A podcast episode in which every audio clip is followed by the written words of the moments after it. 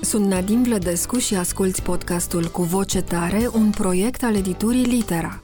Vă invit la o discuție liberă și cuprinzătoare pe teme dintre cele mai actuale din domenii variate: cultură, educație, psihologie, mediu, sănătate, dileme sociale. Veți asculta conversații convingătoare și puncte de vedere bine argumentate ale unor oameni care au un cuvânt de spus în mediul cultural și în societate. Un podcast în care ideile se confruntă cu voce tare. Bună seara și bun găsit la Cu Voce Tare. Stăm astăzi de vorbă cu Igor Bergler, care este un fenomen literar. Nu poate fi definit altfel decât prin această sintagmă care îi se potrivește mănușă. Igor Bergler este scriitor, este scenarist, regizor de film, Uh, absolvent de naratologie, de scenaristică, este doctor în naratologie, dar și în științe economice, o alăturare despre care aș vrea să ne spună mai multe mai departe. Dar cel mai important lucru este autorul unor cărți care au devenit bestselleruri absolute, nu numai pe piața de carte din România, cărți precum Biblia pierdută, Testamentul lui Abraham și cea mai recentă, minciuna lui Michelangelo pe care o am aici, după cum spunea Igor Bergler înainte să începem discuția, ai carte, ai parte, iată, în oglindă. Bună seara, Igor Bergler, și bun venit la Cu Voce Tare. Să rămână! Mulțumesc pentru invitație. Eu mulțumesc. De mult îmi doresc să ajung să vorbesc cu dumneavoastră. Mulțumesc frumos și asemenea. Iată, ca orice vis veche se împlinește. Se împlinește, da? Și uh, să sperăm că realitatea este la înălțimea visului, pentru că asta ar fi uh, în literatură un deziderat. Cum să faci și după aceea să trăiești citind ceea ce uh, ți-ai imaginat scriind. Dumneavoastră îmi veți spune mult mai multe despre asta. Um, propun să începem, uh, să intrăm ex abrupto în minciuna lui Michelangelo, Uh, o carte foarte nouă și la fel de voluminoasă și de importantă, foarte, foarte densă, ca și celelalte. O să vă întreb ceva ce poate ați mai fost întrebat sub alte forme, dar nu văd uh, cum v-aș putea pune întrebarea asta. Despre ce scrieți Igor Bergler? Despre conspirație, evident. despre, despre istoria culturii dar nu numai culturii. Se întreb. Conspirații și despre istorie și le îmbracă în, în forme jucăușe de thriller uh, un pic cu un soft horror și cu accente parodice serioase de tot și umoristice, sper. Și cu o foarte bogată și serioasă documentare în spate despre care aș vrea să ne vorbiți. Uh, cultura dumneavoastră este impresionantă și pentru uh, genul acesta thriller este binevenită, pentru că e o combinație uh, extraordinar de palpitantă care dă naștere unei cantități mari de adrenalină în cititori, drept pentru care ei nu se sfiesc să parcurgă sute bune de pagini Uh, dintr-un foc pentru a afla misterul conspirațiilor dumneavoastră. Cum vă vin ideile și cum vă construiți uh, narațiunea în cărți atât de bogate și cu fire epice atât de uh, încurcate? Sunt încurcate, nu? Sunt. Cum vin ideile? Nu știu, asta e o întrebare la care nu o să pot să răspund niciodată. Cum ți-a venit ideea? Cum zicea Divert, ziceau băieții de la Divertis, uh, vai de mine ce în capul meu înfluieră ideile ca trenurile. Habar n-am, așa vin și la mine. N-am, n-am un moment anume când uh, moșesc idei mai eutic, așa, pur și simplu stau și le vin peste mine cele care vin. Unele mă și abandonează repede, așa. Dar nu, nu, nu știu cum îmi vin ideile. Uh, nu pot să răspund la întrebarea asta niciodată. E bine că vin, sunt unele mistere care nu trebuie elucidate, în ciuda faptului că vă ocupați cu lucrul ăsta, cu elucidarea misterelor din conspirații. Să vorbim despre minciuna lui Michelangelo, vă propun. O luăm în sens invers, de la cea mai recentă carte la cele din urmă, fenomene literare, cele mai vândute cărți din uh, România după Revoluție. Uh, înainte concurați cu Rodica Ojoc Brașoveanu, Uh, sau cu astfel de scriitori. Acum, uh, probabil, uh, Biblia pierdută ca vânzări concurează cu însăși Biblia. Acum... Să nu exagerăm. sau, poate, sau poate în curând. Asta în ideea că Biblia nu se vinde, ci se oferă sau... Ah, da, atunci da. Dacă punem problema în felul ăsta. Uh, la ce să ne așteptăm citind minciuna lui Michelangelo și despre ce este vorba în ea? Care este minciuna lui Michelangelo fără a ne uh, uh, spune din start secretul conspirației? Sunt două minciuni ale lui Michelangelo și va trebui să, cititorii vor trebui să le descopere. N-am cum să, n-am cum să spun un pic din ele, nu pot să fiu un pic gravidă, deci sau ești sau nu ești. Așa că dacă deconspir uh, povestea asta fac o mare greșeală, mai ales că am primit astăzi, uh, am început să suzească cărți și primesc foarte multe mesaje de la cititorii mei pe Facebook și unul a zis, nu puteți să scrieți o notă acolo, nimeni timp de o lună să nu zică despre ce e vorba în carte, ca să, nu, să nu dați spoilere, cum se spune acum, acum barbarism așa. Așa că... Păi... Ar fi o foarte... Deja nu v-am răspuns la două întrebări, vă dați seama. Văd că evitați orice răspuns. De, până la urmă... Deloc, dar nu, la primul nu știu răspunsul, la al doilea nu am voie să-l dau, că am un contract cu editura care mi-a zis nu povestești cartea, nimic, nu spui nimic, nimic. Ei, atunci să vorbim despre ea fără să vorbim despre ea ă, și anume vorbim despre dumneavoastră. E Cum vorba, ajunge... despre, e vorba despre cea mai mare conspirație a istoriei inventarea lui Isus. Așa. Asta este tema centrală a cărții. Sigur, e vorba și despre Michelangelo, într-o măsură care se leagă de prima poveste. Dar dacă e să fixăm tema din capul locului, într-o, cum am zis, construcție trilerescă, plină de suspans, sper, de bună calitate, sper, care te ține pe scaun sau e un, cum se cheamă, page turner, adică îți vine să tot întorci să afli ce se întâmplă mai departe, tema centrală este creștinismul, de ce a apărut, cum a apărut și cum s-a manifestat de-a lungul a 2000 de ani. Și o carte, și asta putem spune, despre cele mai teribile crime ale bisericii de-a lungul secolelor, culminând cu secolul trecut, când au izbucnit sau sfârșitul secolului trecut, când au izbucnit uh, cele mai mari scandaluri de pedofilie. Felul în care biserica a abuzat milioane de minori, 8% din preoți catolici uh, s-a făcut un calcul, uh, o organizație non-guvernamentală a, a, a ajuns la concluzia că 8% din preoții catolici au, au abuzat copii. Mm. ONU stabilește pentru secolul trecut o cifră de 4 milioane de copii care au fost violați. Deci asta e o chestie tristă, știu că nu prea... Cartea asta nu e o carte istorică sau documentară, e un roman. E un roman care are însă, așa cum i-am obișnuit cititorii, pentru cei care știu, foarte multă istorie.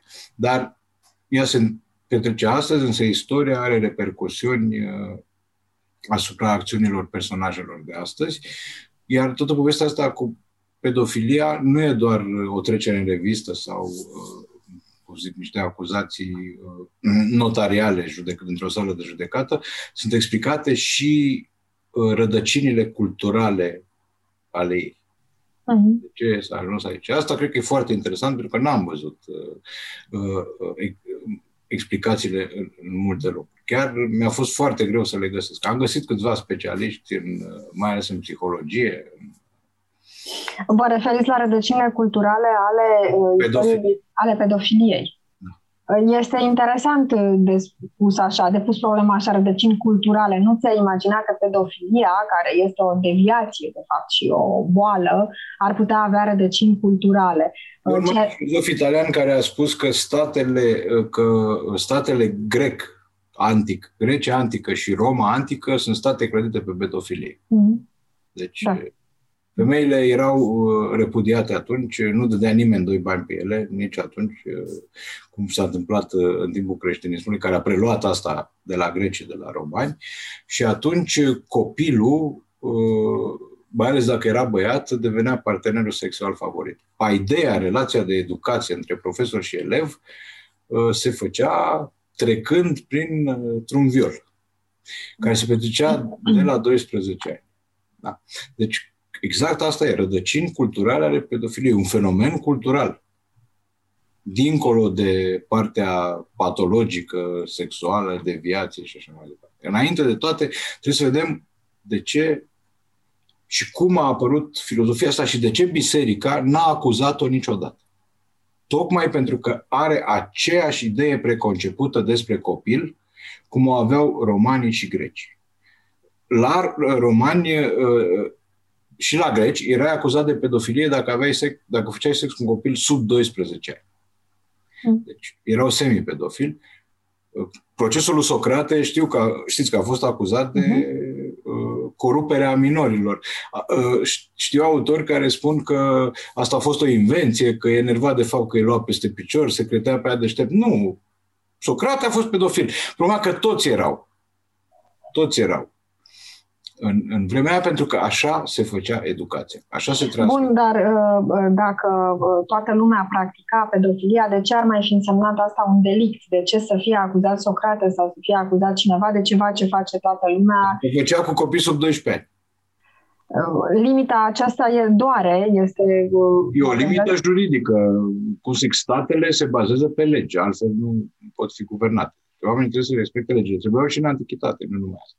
E foarte provocatoare uh, alăturarea aceasta în cartea dumneavoastră între creștinism, pedofilie, uh, Michelangelo, artă, cultură, istorie și thriller. Un thriller care urmează o uh, structură clasică pentru un thriller, având de asemenea și personaje cheie, printre care Charles Baker, profesorul uh, pe care l-ați... Central al celor trei romane. Exact. Și, și care uh, este un cunoscător care stăpânește foarte bine toate aceste domenii și uh, jonglează cu ele. Uh, ați urmărit acest efect de a provoca, de a stârni reacții? Ce vi se pare cel mai interesant pentru dumneavoastră când scrieți?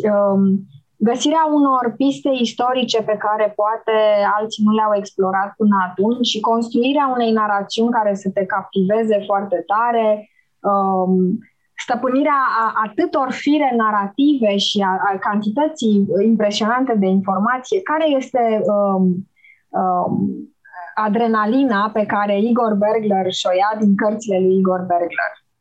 Ați identificat perfect uh, cele trei, ca să zic așa, filoane și cred că toate trei mă provoacă și îmi plac. Uh, uh, mie îmi place să mă distrez. Eu când scriu cărțile mele cu bună dispoziție, chiar când uneori au accente grave și așa mai departe. Nu sufăr, uh, știți cum, arta care vine de suferință și așa mai departe, din contră. Și îmi place să-mi încurc cititorii un pic și să-i provoc cât pot de tare. De asta ele au foarte mult metatext, cum, cum mm-hmm. au observat uh, mulți și îi provoc chiar să descopere de unde sunt citatele sau la ce se le face referire. Uneori le spun eu explicit, alteori e poveste în poveste, în poveste, în poveste. Așa că sper că romanele mele se pot citi la diverse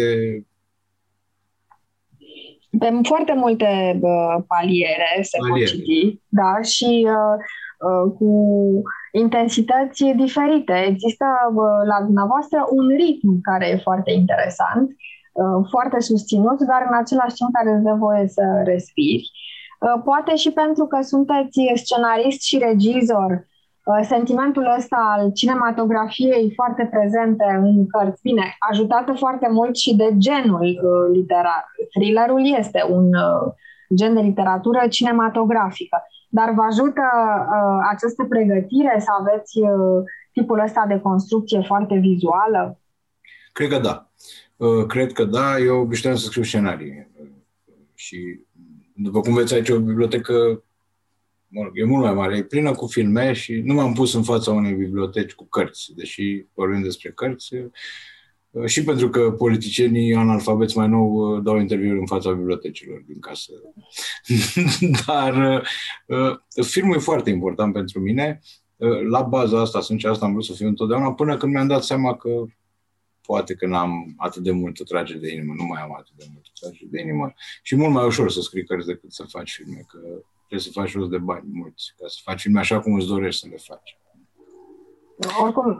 Eu am în cap doar construcții din astea epice, grandioase și atunci ai nevoie de, de, de producție serioasă. Și asta e foarte greu de obținut, spre imposibil.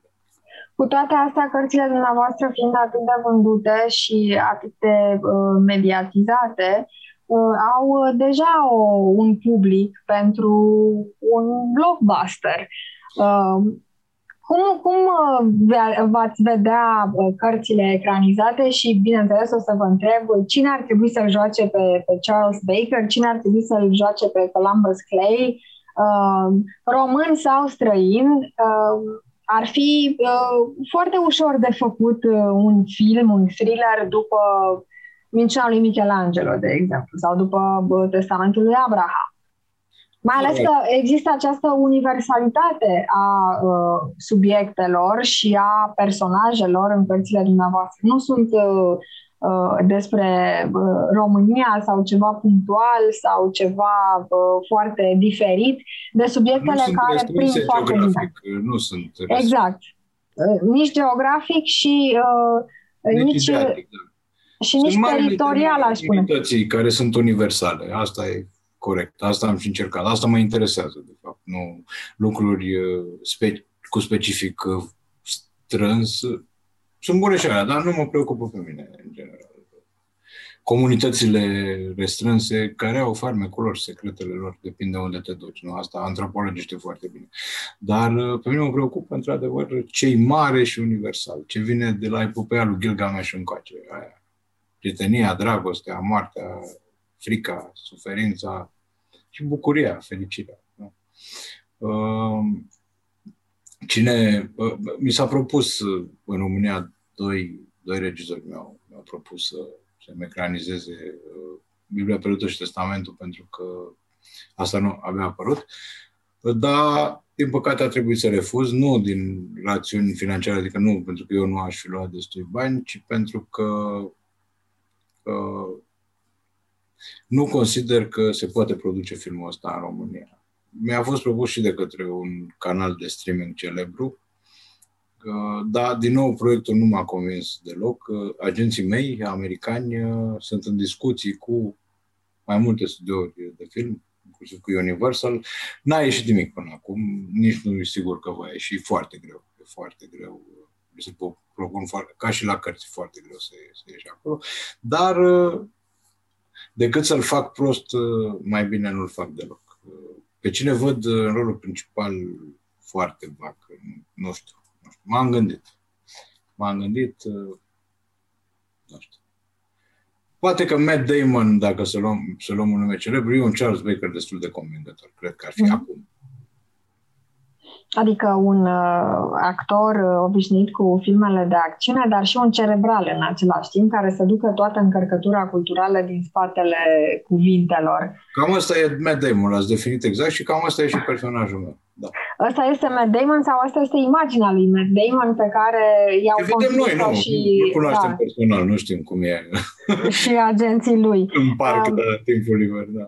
Spuneați mai devreme, vorbeați despre de Uh, general și despre universalitate și mă gândeam că um, în literatura bună lucrurile foarte personale au acest dar de a deveni universale. E un paradox. Scriind despre lucruri foarte intime și despre lucruri profund umane, dar personale, um, deschiderea este mult mai largă. Există această universalitate, te înțeleg mai bine și ajung la tine mult mai ușor cei care citesc despre experiențele tale personale decât dacă te-ai apucat să vorbești despre lucruri generale despre care ai presupune că sunt valabile pentru toată lumea. Este asta adevărat uh, și legat de cultură, atunci când uh, ai un bagaj foarte mare de informații, citatele despre care uh, povesteați, uh, care poate nu sunt așa de ușor de identificat de oricine, sunt ele uh, accesibile tuturor, sunt o poartă către universalitate pe,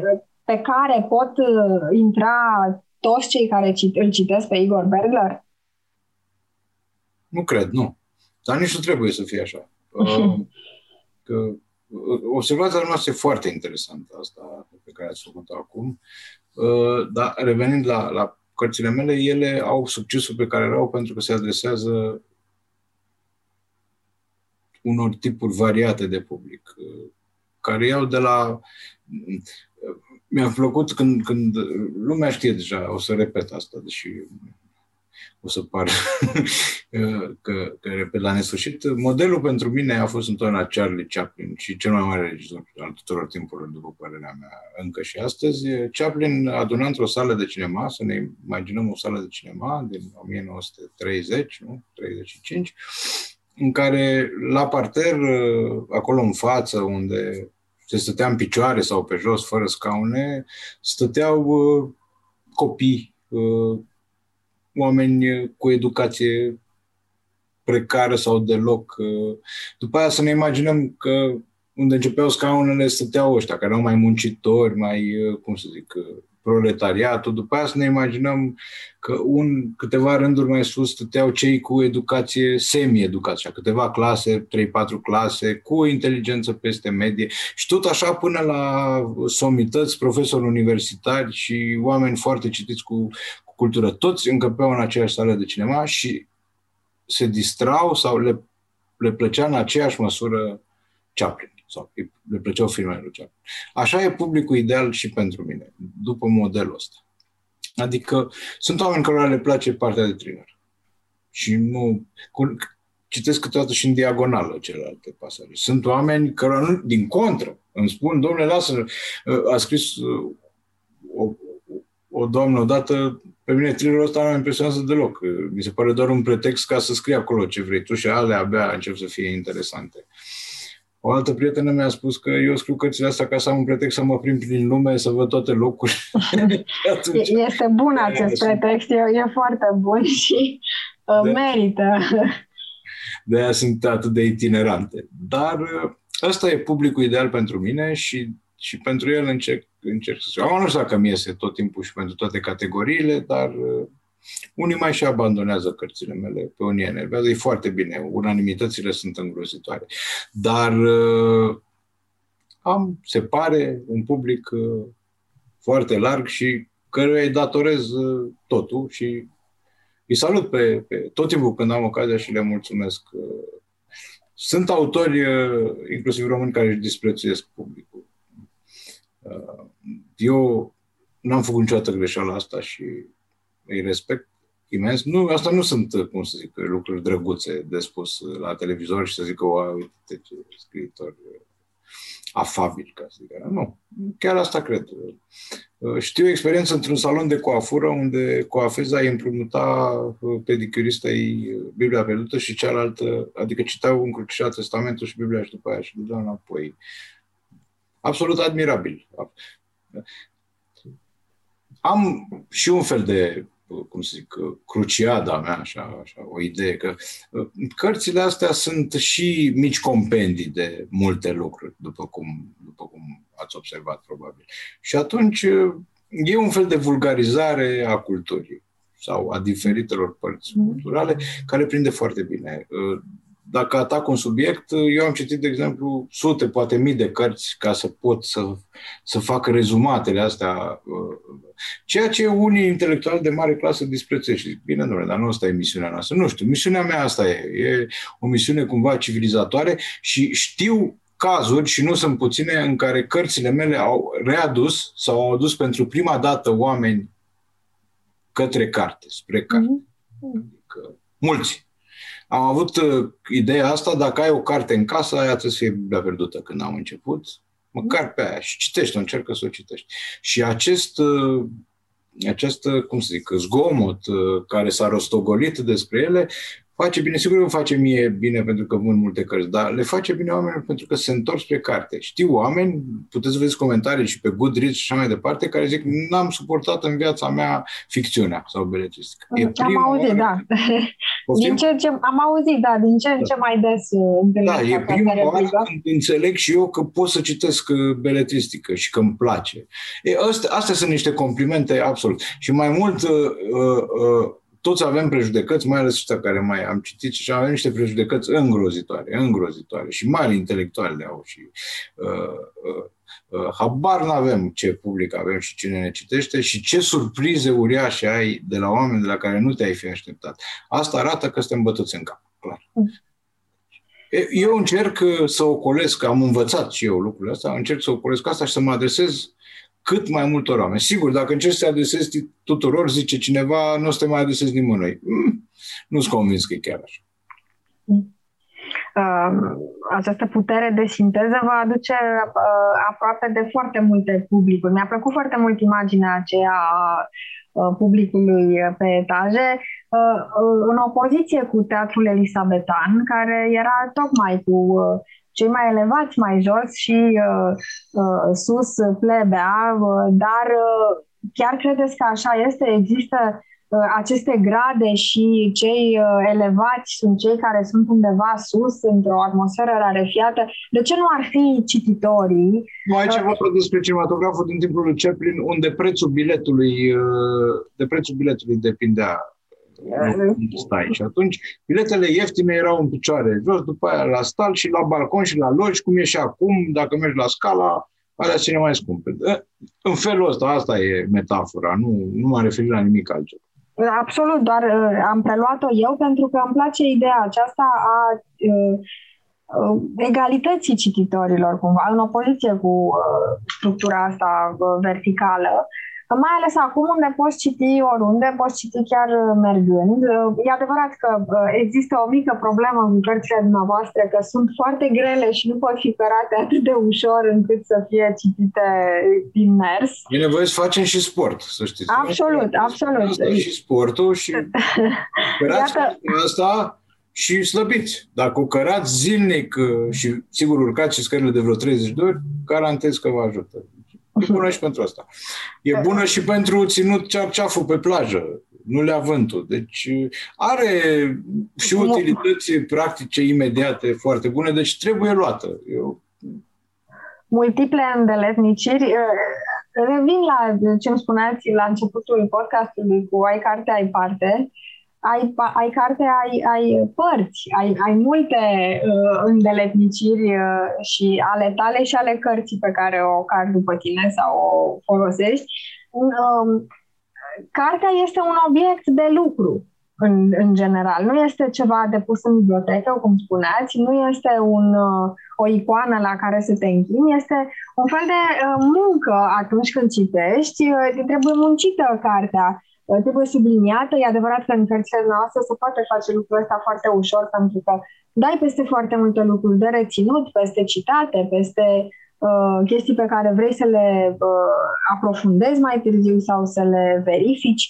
Acest spirit uh, enciclopedic uh, pe care îl aveți, um, cum ați ajuns la el? Cât de greu este de uh, susținut într-o, într-un roman atât de mare și de dens. E, e o luptă, nu? Că tot vorbim de Michelangelo, care e un titan. E o luptă să uh, stăpânești materia unui astfel de roman, chiar dacă el este uh, un gen poate considerat facil, dar nu este nimic ușor în a scrie un thriller de calibrul acesta și a-l scrie bine. Simplitatea arda adevărului, ca să vorbim în citate maxim de Facebook din asta. Cel mai greu e să faci lucruri simple. Absolut, ca mari sportivi. La sentimentul ăla direct uh, pe care să-l răvășești cu, cu o propoziție. Da? Uh, asta e, asta e cel mai greu lucru. Eu le fac complicate, deci n-am ajuns. la... Păi, uh, ca să ajungi la simplitate, trebuie să treci prin uh, întortocheri multiple și... Uh, știu trebuie sau nu trebuie. Ca ieșirea din labirint uh, sau... Uh, Labirintul de... e un model important uh, pe care l-am folosit și eu la, în testamentul lui Abraham. Uh, și... Nu l-am pomenit întâmplător, tocmai pentru ca să, um, să treceți la el, de la misiunea lui Michelangelo mi-ați povestit, fără să-mi spuneți nimic despre acțiune, despre ce este, o să vă întreb acele lucruri despre spus multe, am spus foarte multe, mai multe decât m-ați tras bine de limbă, că n-am spus nimănui, sunteți foarte convingătoare. Sunt... Mulțumesc, rămâne între noi asta, să știți, numai mie mi-a spus. Convins, Testamentul lui, lui Abraham, care este firul labirintului lui?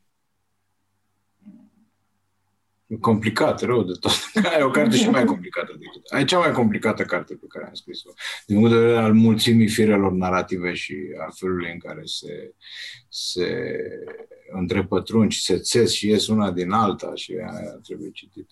Labirintul e însăși cartea. De altfel, pe urmele lui Borges, personajul principal, unul dintre principalul personaj secundar de acolo, care e un criminal care îl știe pe Borges pe din afară și spune eu sunt Minotaurul, labirintul interiorul meu și eu o să mor acum. Ceea ce e un citat din, sigur, într-un personaj al lui, al lui Borges, pentru că toată cartea aia citează, reîntoarce, reface uh, uh, cam tot ce a scris Borges, printre altele, nu numai, și, și Cervantes. Și...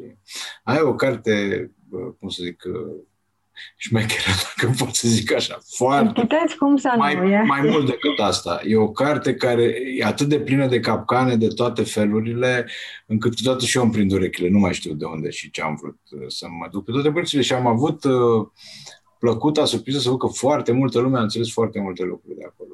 S-a prins de, Vi se întâmplă să recitiți uh, cărțile noastre sau să, vă, sau să recitiți pasaje din ele? Uh, și dacă da, vă surprinde ceva? Reușiți să vă surprindeți singur? Nu. Nu. Nu pentru că le știu pe din afară. Adică nu le mai recitesc oricum. Pasaje, dacă nu mai amintesc ceva exact, mă mai uit să văd dacă e ceva. Mă amintesc și mă gândesc de ce nu ai fi băgat și asta. Dar atunci eu nu eram ăsta, adică știam, nu știam lucruri, din păcate. Așa și cu asta aici. Da, aici avem volumul 2, așa că e, e bine. Avem loc, dar nu, nu mă surprinde nimic, nici plăcut, nici neplăcut, pentru că sau pentru că am memorie, am memorie, presupun, ceva memorie am și știu și să le așez în, în spațiu, așa, și atunci mi-amintesc tot. Adică dacă îmi ziceți ceva, o frază, vă zic de unde e. Nu exact pagina, dar pe unde e. Puteți juca jocul ăsta cu Biblia pierdută, cu uh, pagina și citatul ca și cum ar fi un verset. Pagina, pentru că avem, uh, cum să zic, uh, ediții diferite și atunci pagina se mută. Foarte pe scurt, testamentul lui Abraham despre ce este în afară de labirint și de ideea asasinului Minotaur pierdut în uh, admirația și plăcerea față de Borges. Am gândit-o și o simt și acum ca pe un omagiu adus tuturor cărților. De aceea, organizația pe care am inventat-o se numește Omnes Libri, adică uh-huh. toate cărțile. E un omagiu pe care l-am așezat uh, acestui obiect minunat, acestei, că acum nu mai e chiar obiect, că poate fi și electronic, acestei, aceste invenții, care e cea mai mare invenție a umanității, cea mai mhm. importantă, uh-huh. după părerea care e carte. În orice formă ar fi. Asta am vrut să fie și cred că în partea mea și avem acolo biblioteca din Alexandria care a fost salvată, nu? Pergamonul care a fost salvat și o organizație care salvează toate cărțile sau a încercat să salveze toate cărțile.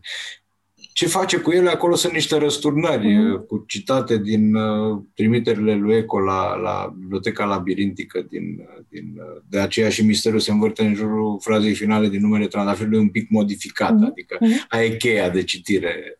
Nu? Uh, e un omagiu adus cărților, da. Vă văd drept un campion al cărților, pentru asta trebuie că sunteți și un mare cititor. Cât, mi-ați spus că ați citit uh, sute sau mii de cărți pentru a putea sintetiza toată această informație și pentru a merge la surse culturale din cele mai variate, uh, pe cele mai variate teme.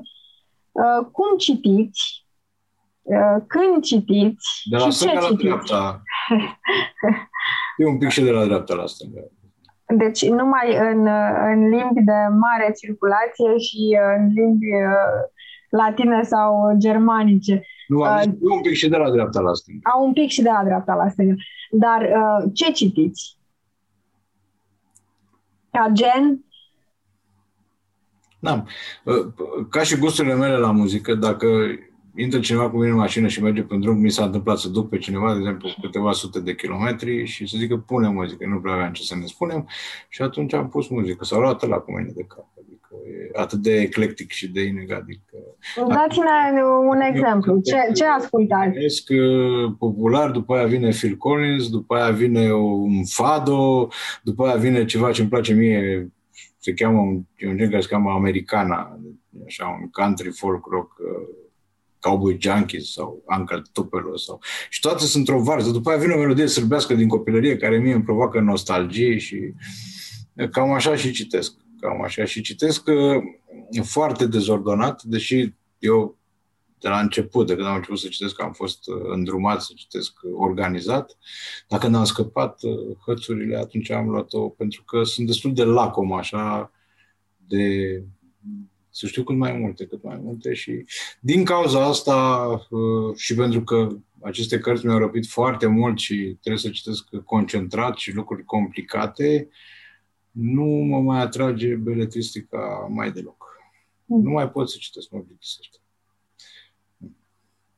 În cât timp? un vârf din asta mare, așa, dar în general nu, am Spre deosebire de film unde mă uitat numai la ficțiune aproape. În cât timp ați scris Biblia pierdută și câte drafturi au? Nu am drafturi eu. Un draft. Cărțile au un draft. Nu editați la sânge? Nu, uh, nu sunteți perfecționiști? Sunt, mai sunt și scăpări și greșeli de exprimare pe care mi le reproșează lumea. Uh, destul de, cum să zic, de uh, superficial, așa, din punctul ăsta de vedere. Recunosc că nu sunt genul ăla de scriitor. Asta poate că înseamnă că nu sunt scriitor. Nu caut expresia perfectă, rotundă. Asta pur și simplu e un alt tip de carte. Nu e literary fiction, cum se numește ea. Uh, e genre, nu? E o carte de gen, dar altfel un pic, un pic, un pic cam între genuri, ca de ceea ce e o problemă mare pentru ea în străinătate, pentru că publicul din străinătate mare să la de limba engleză american are o problemă cu orice ce e între genuri. Mm-hmm. Deși acum mm, există și oameni care s-au schimbat pentru că încep să fie filme care sunt între genuri și atunci filmele influențează și partea literară. Dar, în general, când te duci acolo la, o, la un agent, se duce la editor, ce gen e cartea asta? Și să începe să se scarpine așa. Și, asta nu e bine. Deci asta e rău pentru ele. De asta e foarte greu să găsești editura acolo. Pe de o parte. Pe de altă parte, dacă ai scrie un gen așa cum scrie toată lumea, sunt atât de multe cărți la fel încât tot n-ajungi.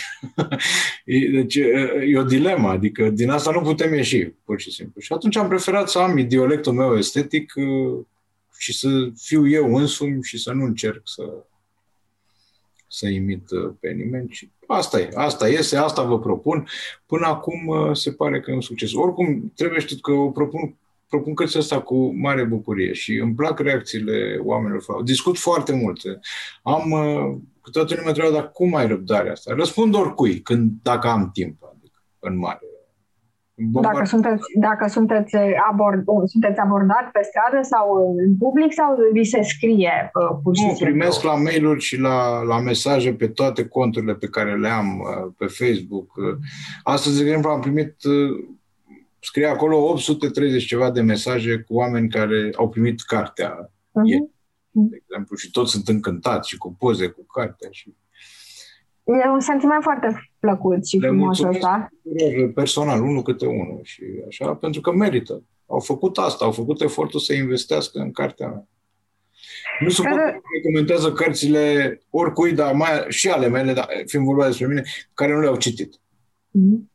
Deci asta nu, asta este ceva, cum zic, îngrozitor. E atâta lipsă de onestitate, nu pentru că au ei chichițe. Criticale fă praf, fă ce vrei tu cu ele, dar citește-le înainte. Asta mm. Da, oricum, nu poți să-ți faci o părere despre nimic, că e vorba de carte sau de film sau de operă de artă fără să fi intrat în contact direct cu ea. Nu din auzite, nu din Dar critică nu asta literară. Că adică e... Dar ă, ă, ă, asta e singurul lucru, singura barieră. Rest, și dacă se poate, atunci când criticați ceva, să avem un limbaj civilizat. Și dacă nu cer prea multe argumente. Dar nu prea am.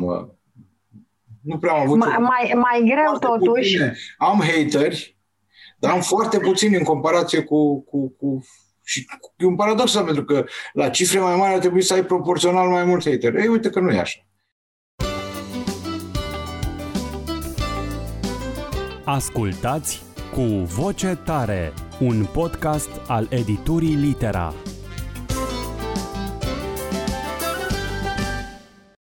Este foarte greu să nu ai detractori din moment ce uh, subiectele în sine sunt foarte provocatoare. Vorbeam despre Biblia pierdută, uh, tot așa îmi faceți, vă rog, un rezumat uh, care să nu dezvăluie nimic și totuși să arate mult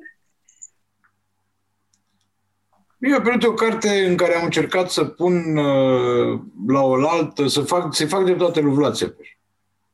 Adică, da, e o carte, uh, Valerian Sava, care e un important critic de film în primul rând, da, și literar, a zis că am făcut un foarte bi- mare bine României uh, cu cartea asta afară, pentru că e atâta istorie românească pe care lumea care nu era interesată o citește cu plăcere. Aia e o carte despre Vlad Țepeș, care era, cum zic, cele două mari uh, uh, poziții despre el era cea populară a noastră de propagandă, uh, omul care făcea dreptate și nici nu se mai știți, lăsai punga cu bani pe masă. Uh-huh. Și vampirul pe care l-au occidentalii, însetat de sânge, mort, viu, știți. Da.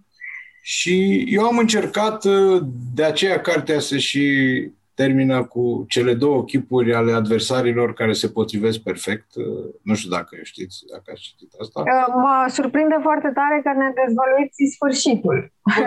Pentru că Biblia pierdută deja, uh, cum să zic, e foarte greu să fie cineva care să fie interesat să citească cartea asta sau alte cărți ale mele care să nu fi citit deja. O să aveți surprize multe, cred. Nu, nu le-aș strica bă, nu, dar nici plăcerea. Nu, Aici nu e cine l-a omorât pe cine. Deci, asta explic uh, metafora asta care e din Bergman, e un citat din Bergman, din filmul Persona, unde cele două fețe ale celor două femei se potrivesc perfect, așa și aici mm. personajul negativ și personajul pozitiv uh, au fețe care se potrivesc perfect. Cartea se și încheie cu nimic, care e ingentingul din finalul persoanei. Uite uh-huh. că uh-huh. am, am dezvolit. Deci aici e o trimitere culturală, dar e vorba despre orice persoană, de fapt despre asta e vorba, despre jumătatea bună și jumătatea rea noastră, despre față și revers, despre yin și yang, nu vreau să intru în asta, uh-huh. e ieftin așa, care nu, nu ne e nu aproape. Dar e vorba despre că orice personalitate, mai ales istorică, poate fi prezentată și într-un fel și în altul și de fapt n-a fost nimic din toate astea sau au fost toate astea la un loc. Asta e demonstrația mea. Are ceva, adică nu e doar acțiune și thriller. Și... Despre asta e vorba. Aștept de foarte... Vezi că personajul principal pozitiv e tot aia cu personajul negativ cu care s-a înfruntat, tot, uh, nefiind totuși același om. Adică... Aștept de foarte multă vreme... Uh... Bine în absența răului. Nu există bine în absența răului. Dacă nu știi care e alternativa îngrozitoare, nu o să poți aprecia nici bine. Despre asta e vorba. Toate religiile au știut asta, de pe asta se și bazează. Da, antagonismul bine rău, mă rog, pot fi clișee toate lucrurile acestea, dar ca orice clișeu își conțin adevărul nu numai într-un sâmbure, adevărul substanțial. Și nu când... Idei, nu există clișee, idei clișeice sau clișeizate sau cum zice.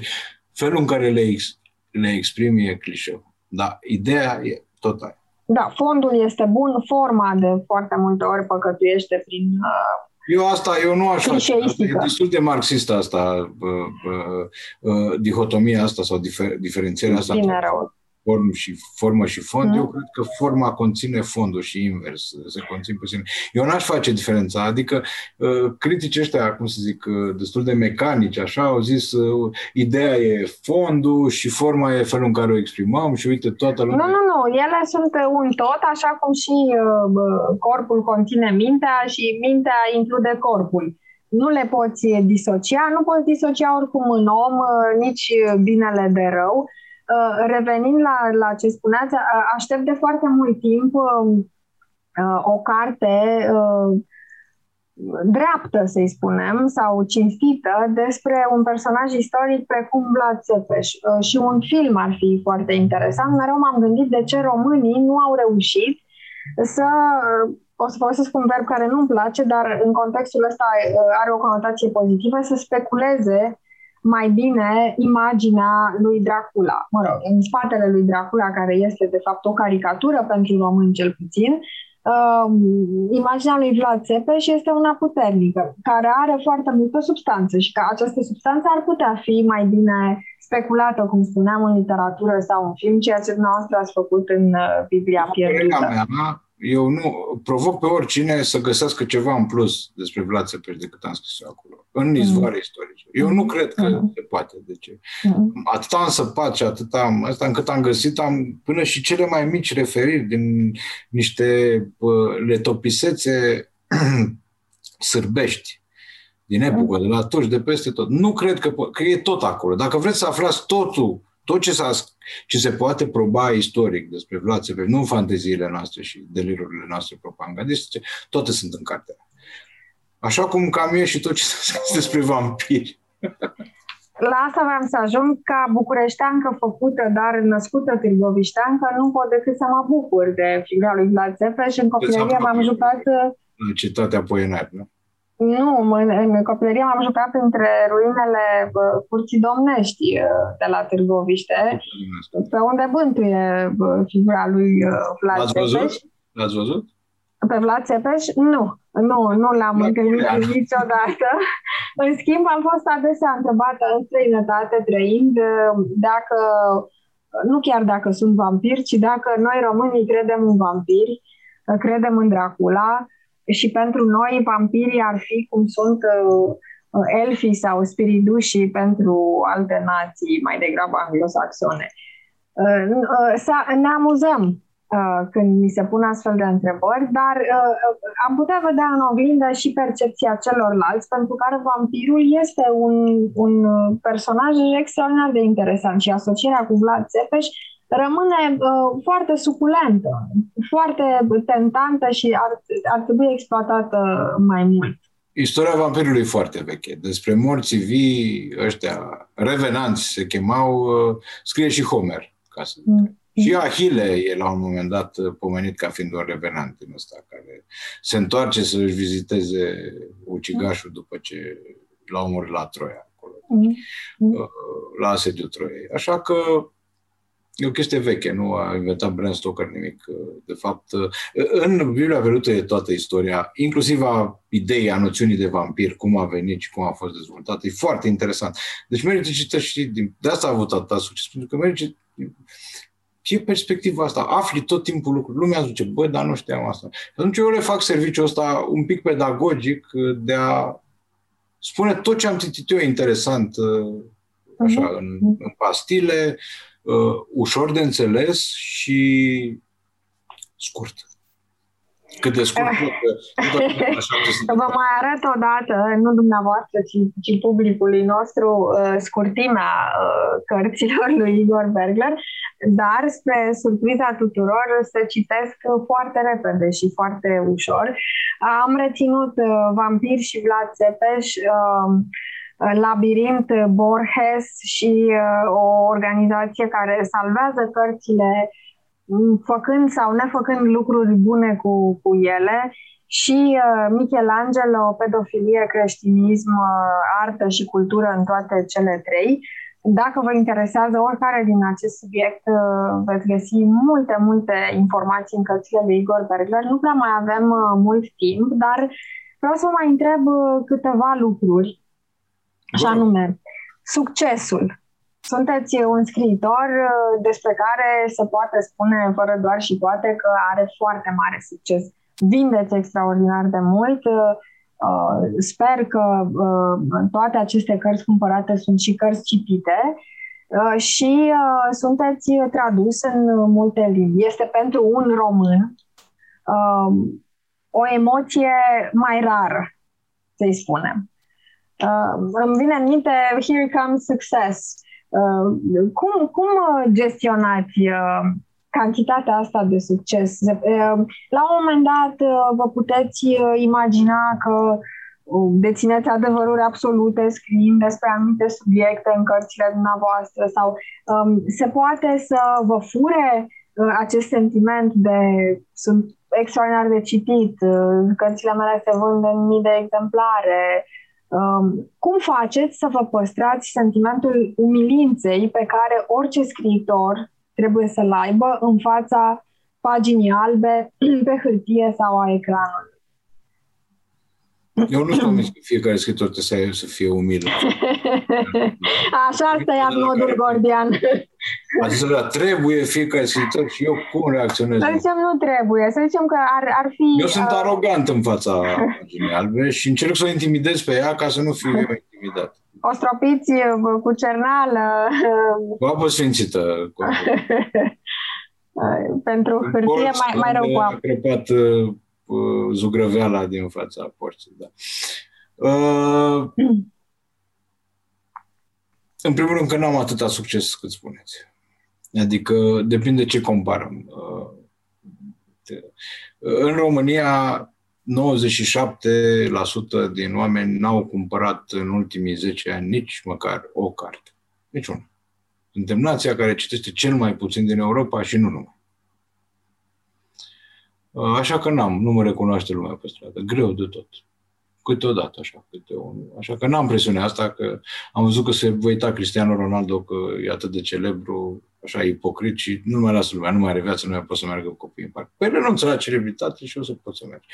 Deci nu mă oprește lumea. În România e celebru dacă ești uh, politician sau, uh, sau entertainer din ăsta. Scriitor celebri în România. Nu, numai dacă te întâlnești cu Eminescu pe stradă, că de asta auzi toată lumea, în rest e greu. Așa că gloria asta, să zicem cu un titlu de film românesc de demult, Gloria nu cântă. Nu, nu-ți gândi la plăcut urechile în niciun fel, ea nu există. Astea, sutele de mii de copii pe care le-am vândut, sunt sute de mii de copii, dar gândiți-vă ce Uh, probabil jumătate dintre ele n-au fost uh, citite. Au făcut un studiu americanii despre numele trandafirului și din cele 50 de milioane de copii estimează că uh, aproape 30 de milioane nu, nu au fost deschise niciodată. Deci, mm. așa stau lucrurile. Câteodată oamenii care cumpără nici măcar nu nu se gândesc, se gândesc că o să le citească mai târziu, adică nu. Și Cum am, se fac aceste estimări? Cum poți să știi dacă cineva a și citit o carte pe care a cumpărat-o? Nu știu, presupun că e o știință sociologia și că l-au făcut serios, pentru că e un institut foarte serios ăsta, care a făcut uh, McKinsey, care e un institut foarte serios, adică uh, e o școală de sociologie foarte și care poate să afle informații, lucruri. Sigur, uh-huh. la o marjă de eroare, dar uh, în principiu sunt corecte. Nu știu cum au făcut, dacă prin metoda CATI sau altfel, dar e cert că foarte multe cărți rămâne deschise dintre cele vândute, cum e normal. Și eu acum am câteva mii de volume, nu dacă sunt mii, dar sunt probabil că sunt mii de volume pe care nu le-am deschis niciodată și probabil pe cele mai multe dintre ele nici nu o să le mai deschid, așa că le donez. Când le trece cumva sorocul, tot donez cărți, tot donez cărți și na, asta fac. Pentru că pentru fiecare roman, mai ales acum din ăsta, am nevoie de foarte multe cărți. Unele sunt electronice, altele n-am altă soluție decât să le iau fizic, altele sunt pe biblioteci în arhive și atunci uh, îmi rămân. Dar ca să revin, uh, nu, nu cred că am devenit arogant din cauza acestui succesel. Încă nu e o atenție, nu vă vă iluzionați, nu poți să fii. Dacă ești îngânfat și pe succese acest, atât de mici, înseamnă că chiar ești idiot. Pardon, iertați-mi expresia, dar n-am cum să o pun altfel. Adică înseamnă că, cum zic, că ai un fel de delir din asta, de, de, de personalitate, de aere de superioritate. N-am aere personal niciodată, dar sigur, nimic nici eu, eu omenesc fie străin, ca să spun așa, dar n-am așa succes mare nici aici și încă nu l-am afară, unde acolo dacă compar la ce populație și la ce vânzări, vânzările mele care sunt foarte mari pentru, uh, pentru un scriitor aici, acolo sunt neglijabile. Deci încă n-am ajuns acolo. Când o să ajung, o să vă dau de știre dacă mă schimb uh, sau nu. Eu sper să ajung acolo, îmi doresc, dar nu cred, uh, nu cred că Asta o să schimbe. Succesul dumneavoastră, cel puțin uh, pe piața de carte din România, este comparabil cu succesul lui Dan Brown. Uh, un alt fenomen cu care ați fost uh, adesea comparat. Poate nu uh, de această comparație, dar trebuie să vă întreb pentru că uh, în general uh, intrați în aceeași categorie a thrillerului care, după cum spuneați, uh, popularizează cultura. Uh, la Dan Brown într-o notă mai mare sau mai mică. Uh, l-ați citit pe Dan Brown? Haideți să lămurim ceva înainte. Deci, uh, Dan Brown nu popularizează nicio cultură, numai în cultură popularizează, asta e clar. Profesorul Barterman, care e personaj în cartea mea aici, uh, așa, a scris o carte întreagă care este probabil unul dintre cei mai mari, dacă nu cel mai mare specialist, asta e greu să spun, dar unul dintre cei mai mari specialiști, specialiști din nume în criticism biblic, a scris o carte, Erori uh, istorice în codul lui Dan Brown, da? care e mai groasă mhm. decât uh, codul lui Da Vinci ca să fie clar.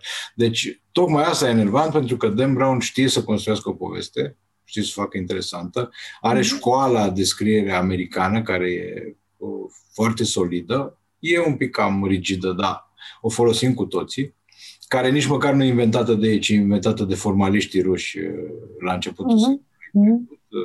Shklovski, Bakhtin, da. și așa mai departe, și Bakhtin, da, un pic mai târziu. Uh, dar așa că Uh, uh, asta e, încă o dată, construiește bine, știe bine, dar, cum să zic, mi se pare o nesimțire să scrii despre evenimente istorice din Wikipedia, serios. De aia, dacă vreți să mă comparați cu Dan Brown... Uh, nu, nu, doar că, ca succes. Noastră, sunt oameni ca care... întindere. Asta mai ales la început. Acum nu, nu mai fac. Uh, uh, un lucru trebuie să știți de la mine. La mine nu o să găsiți nici erori istorice, nici falaciozități și niciodată vreun Bartelman nu o să scrie. Dacă o scrie rata la Igor Bergler istoric, o să fie o pagină unde mi-a mai scăpat și mie. Deci puteți avea încredere în asta. Ori în Dan Brown nu puteți avea încredere și în lucruri esențiale. Din punctul de vedere, dacă vedeți, citiți cărțile ca aventură, că asta sunt minunate, ca să zic așa. Probabil mult mai bune decât, decât ale mele. Da? Dar nu are, el nu are întindere culturală, deci aici v-am contrazis. Mm-hmm. Ceea ce, în schimb, ne unește este genul care nici măcar nu e thriller conspiraționist, ci se cheamă factition. Fact mm-hmm. fiction. Mm-hmm. Unde el face foarte bine fiction-ul, dar o dă de gard cu fact-ul. Eu nu știu cât de bine fac fiction-ul, dar nu o dau de gard cu, cu, cu, cu faptele, cu, cu partea de realitate. Dacă ar fi să uh, vă întâlniți cu Charles Baker... și că l-am plagiat și asta. Tot de către oameni care fie nu l-au citit pe mine, fie nu l-au citit pe da. Și acum, dacă vă uitați, ăsta cine e? Dan Brown, lasă-ne pace. Totul e copiat, totul e, totul e ăsta. Nu e nimic, dar nimic. Ce știe, poate curând în uh, următoarele romane ale lui Dan Brown se va spune invers. Dan Brown îl plagiază pe Igor Bergler. Nici o șansă. Nici, absolut nicio șansă. Oricum, când va scrie Dan Brown o carte despre Vlad Țepeș, va merita să fie citită numai și numai ca să vedem ceea ce spune din advertențele istorice. Pentru el că e very good entertainment, nimic mai mm. mult. La el nu găsești nici metatext, mm. nici uh, referințe culturale, nu există. Dar este mm. o carte cinstită și asta le place americanilor. Mult mai mult decât ce scriu eu. Mm. De-aia mi-e așa de greu să-mi găsesc uh, publisher, mm. adică editor acolo, dar o să-l găsesc până la în rest sunt peste tot în lume. Încă nu sunt acolo. E adevărat că nici nu sunteți clement cu pădurile, nu sunt avocat a cărții electronice, dar pentru uh, un volum atât de mare de pagini, glumesc evident, ați tăiat ceva păduri uh, de la viața noastră de scriitor. Dar poate să scrie, cum zic, pe asfalt sau pe scoarță de copac. Așa, așa mi-au propus editorii. Dacă mi-ar fi propus ceva original, carte comestibilă, de exemplu, n-aș fi avut nimic. Mm. Lectura este hrană, prin urmare, da, cărțile sunt comestibile, cărțile bune. Um, vă întrebam, și aceasta este uh, penultima întrebare uh, pentru această discuție și sper să reveniți ca invitat al uh, podcastului. Um, dacă, dacă vă întâlniți cu Charles Baker, dacă uh, Uh, luați cina cu Charles Baker. Uh, despre ce credeți că ați stat de vorbă? Cred că despre colecția lui de pistoale, care ne preocupă pe amândoi foarte tare. În mod cer despre asta. Este primul lucru care Aveți această Am pasiune găsit un teren comun. balistică? Nu știu dacă e balistică sau balistică, dar Balistică. am cu balisticele, eu am cu pistoalele.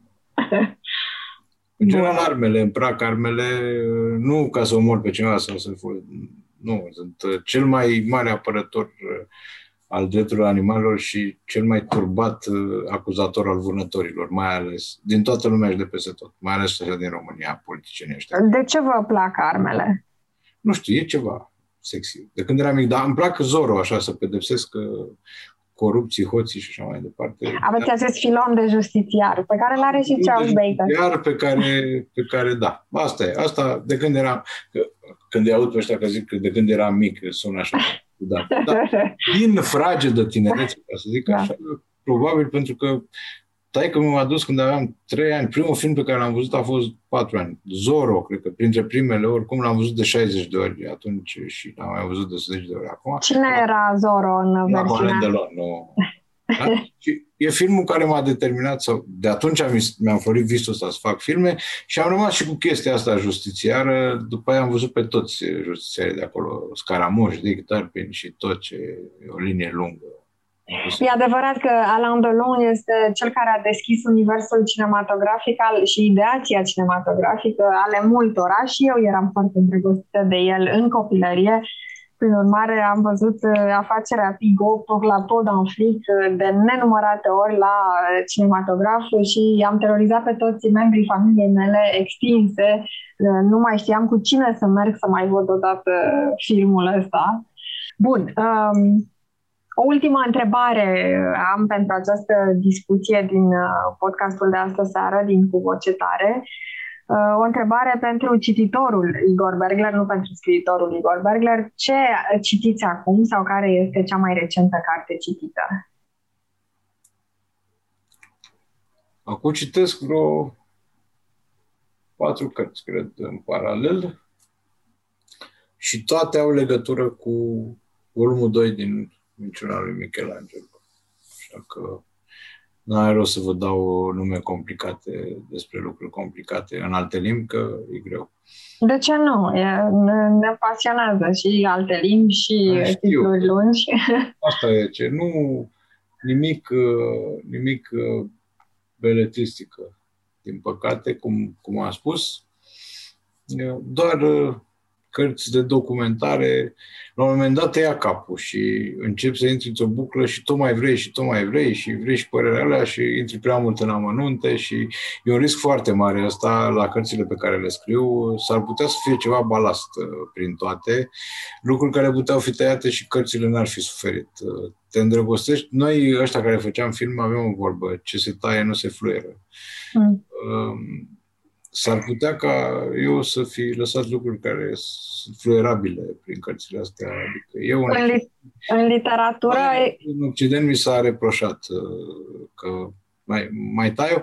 De aia, bă, uite, zic ceva în premieră, Minciuna lui Michelangelo, care a fost preachiziționată de mai multe edituri în lume, uh, va fi pentru Occident într-o variantă cu 100-150 de pagini mai scurtă. Mhm, mhm. The abridged one. Uh, Da, uh, uh, cerința literaturii anglosaxone în general este să fie totul tight, să nu mai poți nici scoate, nici adăuga un cuvânt. Spuneați de ce nu se taie, nu se fluieră în cinematografie, echivalentul în literatură ar fi Kill Your Darlings. Exact pasajele sau capitolele care îți plac cel mai mult sau de care te îndrăgostești trebuie scoase și pentru concizie, dar și pentru faptul că ești foarte subiectiv față de ele și nu le mai apreciezi la justa valoare. Da, dar asta n-ai cum să fii sub- obiectiv, că numai obiectele sunt obiective. De vreme ce gândește, e subiectiv. Că n-ai, eu aud Da. să fii obiectiv. Cum adică să fii tu obiectiv? Ce înseamnă? Pentru că tu ești uh, produsul prejudecăților tale și al tuturor întâlnirilor și al lucrurilor pe care ai citit. Deci n- n-ai decât conștiința. Adică Și de multe ori, de multe ori, nu există ceva să nu fie existat, să nu fi trecut prin simțuri care să fie în, în intelect. Așa că nu există obiectiv. Obiectele sunt obiective. De exemplu, șumiera asta de aici e obiectivă 100%. Dar nu are păreri, din păcate. de asta voiam să spun, de multe ori suntem și produsul obiecțiilor care ni s-au adus sau pe care le-am făcut, Da, Da. evident.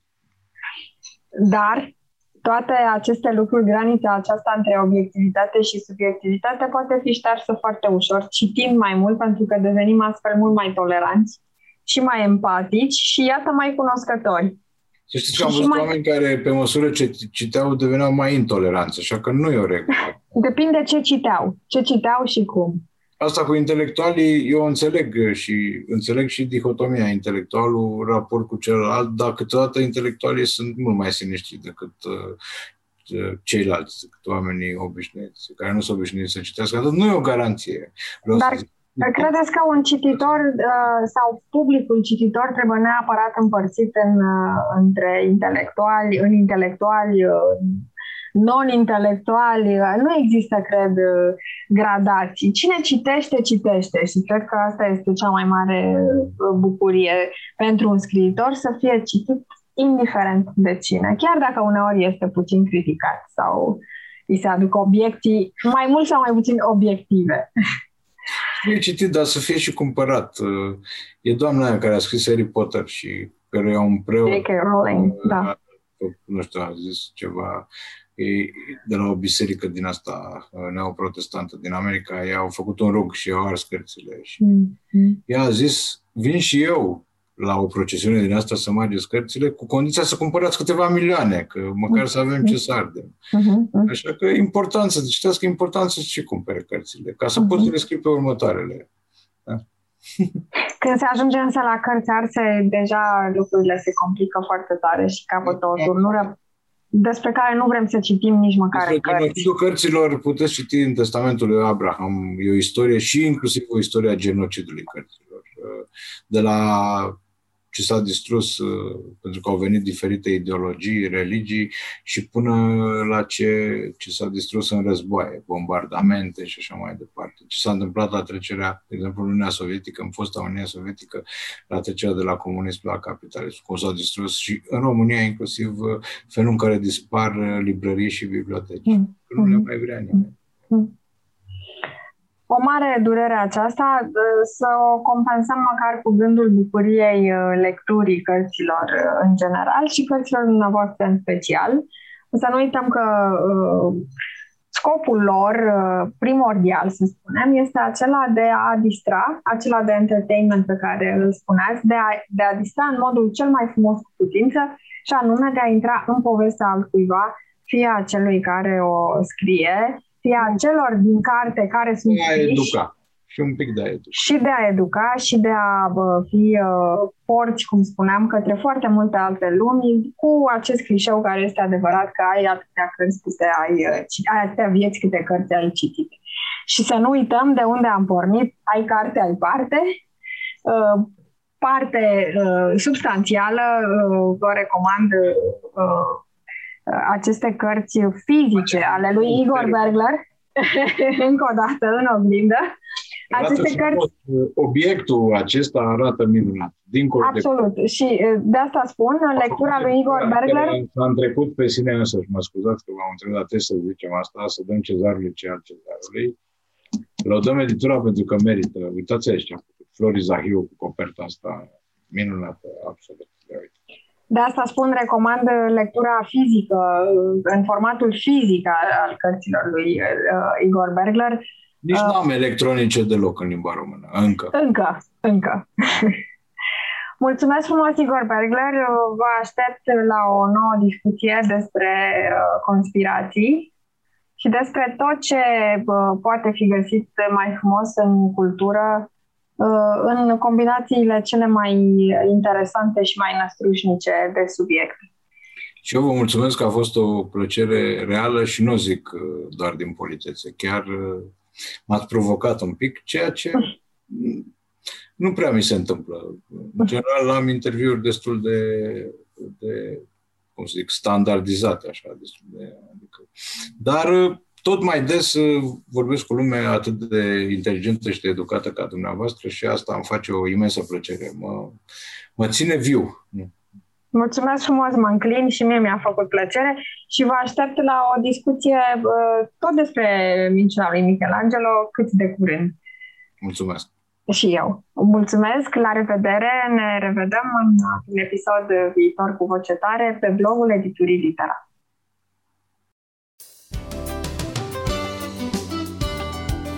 Ați ascultat Cu Voce Tare, un podcast litera cu Nadine Vlădescu și invitații săi. Podcastul cu voce tare poate fi ascultat pe Spotify, SoundCloud, iTunes, Apple Podcast, Google Podcast, pe canalul de YouTube al editurii Litera și pe blog Litera.